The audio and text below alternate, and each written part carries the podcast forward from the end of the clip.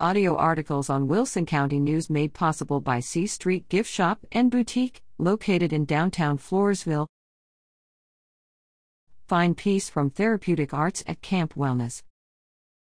The Center for Healing and Hope of South Texas invites children ages 5 to 13 to learn how to cope with difficult situations at Camp Wellness, a free camp planned for Tuesday and Wednesday, July 13th to 14th.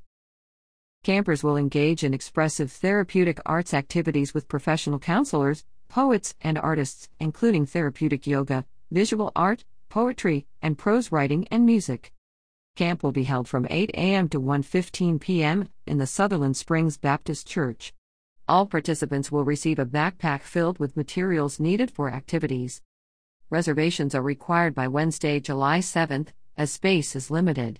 To register, call 830 496 1143 or email daily at.